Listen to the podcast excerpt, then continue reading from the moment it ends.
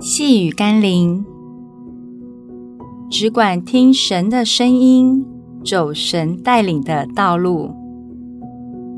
今天我们要读的经文是路加福音第四章第四十二到四十三节。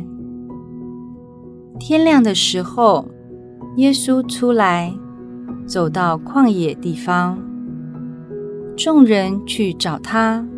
到了他那里，要留住他，不要他离开他们。但耶稣对他们说：“我也必须在别城传上帝国的福音，因我奉差原是为此。任何一个人都不可能让所有的人都喜欢，总会有给你掌声的，也会有人给你嘘声。”拒绝你，甚至敌对你。耶稣那样的良善、纯全，也同样有许多的仇敌，整天想着如何攻击他。但他身边也总不乏那些爱他、跟随他的人。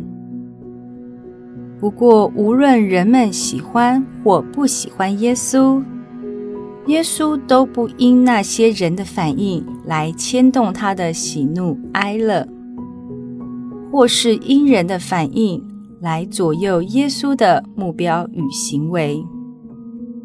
他总能够清晰而坚定地走在上帝为他命定的路上。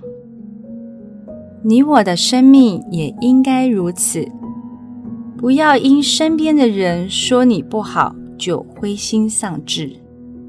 也不要因那些肯定的声音，就忘记神命定你该走的路。让我们一起来祷告。我的牧者耶稣，我生命中只有一个目标，就是你给我的呼召，让我不因人的夸赞而停滞了脚步，更不因人的负评和攻击就偏离了标杆的人生道路。